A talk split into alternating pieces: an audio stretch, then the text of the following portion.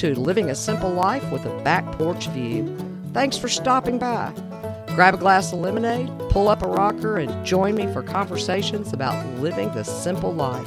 Go ahead, get comfortable, and settle in for a good visit. It's time to relax and enjoy.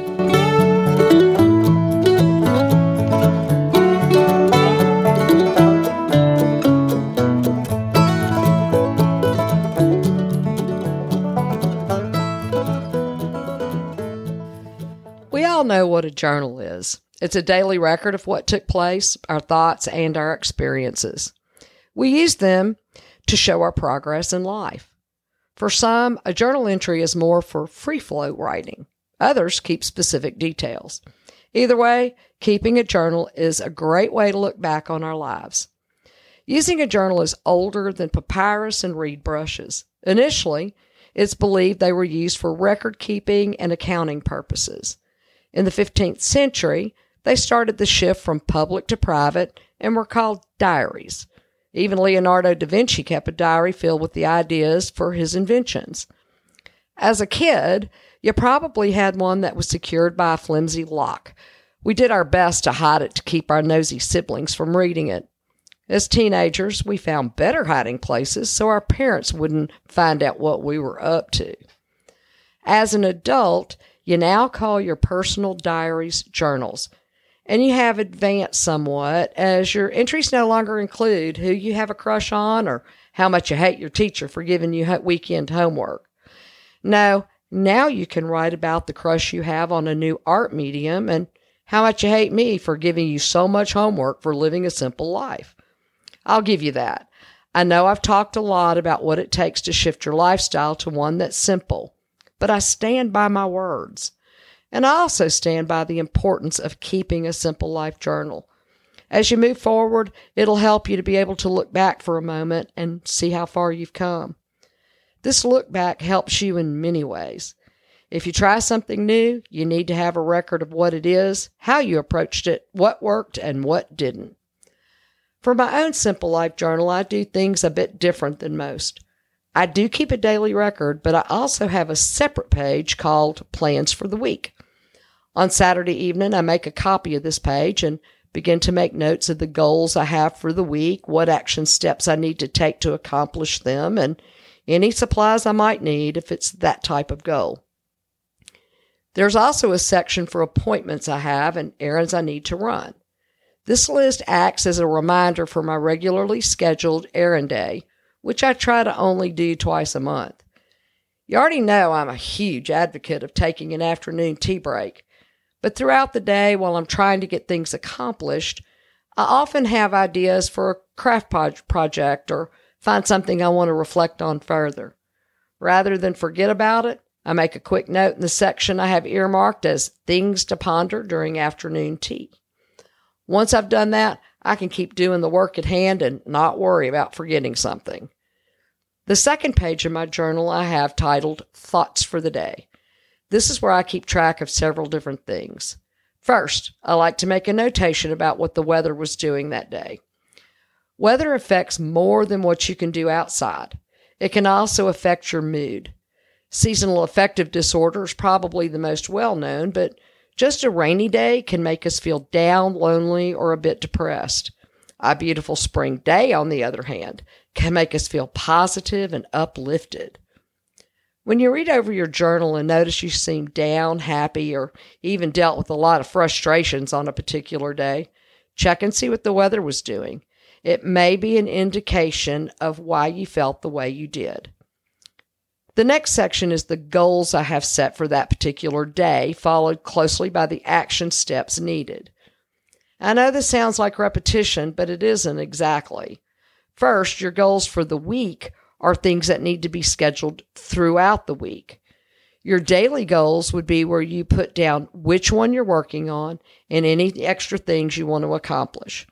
For instance, you may have a weekly goal to do a deep cleaning of your kitchen. Your weekly action steps would be clean out the refrigerator, clean out the cabinets, rearrange the pantry. For your daily goals, you would take one of the action steps and turn it into the daily goal. In this case, it would be clean out the refrigerator. Your action steps would be toss out any old food, wash the containers, update the grocery list. Doing it this way helps to break down each goal and action step even further and into tasks you can work into your daily schedule. Another entry I make is called mental wanderings. This is where I can do a bit of off the cuff writing, what my attitude was, make notes of observations I want to remember, or just a rogue thought or two. When I look back on my entries, this section helps me to better understand my frame of mind on that particular day. There are also spaces for me to make notes of the best and most difficult things about that particular day. If something special happened, I want to remember it. If I faced a challenge, I want to know what it was and how I managed to overcome it. Having this information at hand works well when I'm faced with a new obstacle. I can look back, see what I've done, and determine if it will work for the challenge at hand. From there, I add some type of daily affirmation. Aff- affirmations act as a form of support and encouragement for the tough days ahead. It's a way to tell yourself you're strong and more than capable of doing anything you set your mind to.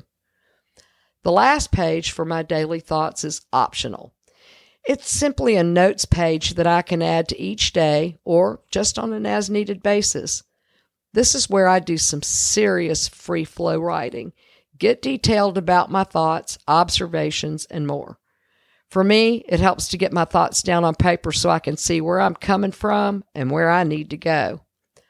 Overall, a journal is a personal diary which helps you keep track of what took place. It acts as a record of what works and what doesn't. You can see at a glance what your strengths and weaknesses are.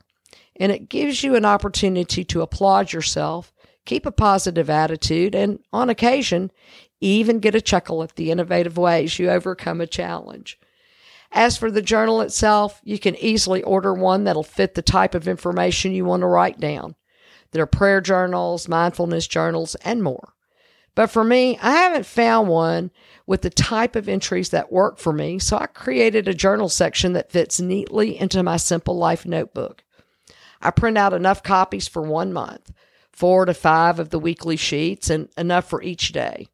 As for the notes page, I print out four or five to get started, one for each week, and then more if I find I need them. If you haven't already done so, go ahead and start your Simple Life Journal. You can buy one that works for you, create your own, or download the free pages that are ready for you to print out on my resource page.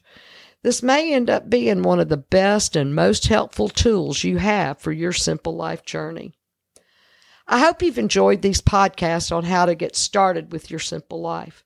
With the information you now have and a journal ready to go, it's time to move forward to other things.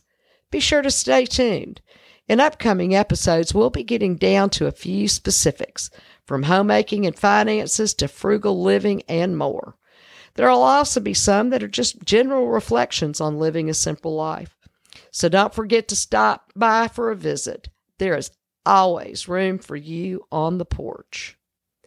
If you want to learn more about the topic at hand, get a transcript for this episode, or download the free journal pages, just visit my website at www.thefarmwife.com forward slash podcast. That's the resource page for this podcast, and I have it set up by episodes to make things easier to find. To help you out, this is episode 9. If you have questions or need some help getting your journal started, you can stop by for an email visit at thevirtualporch at gmail.com. And be sure to hit that subscribe button. You don't want to miss a single conversation. I'll be sitting on the porch every Monday morning waiting for your visit. Thanks again for stopping in. I'll see you next week on Living a Simple Life with the Back Porch View. And while you're waiting on the next episode, grab that glass of refreshment, pull up a rocker, and sit back for a while. It's time to relax and enjoy.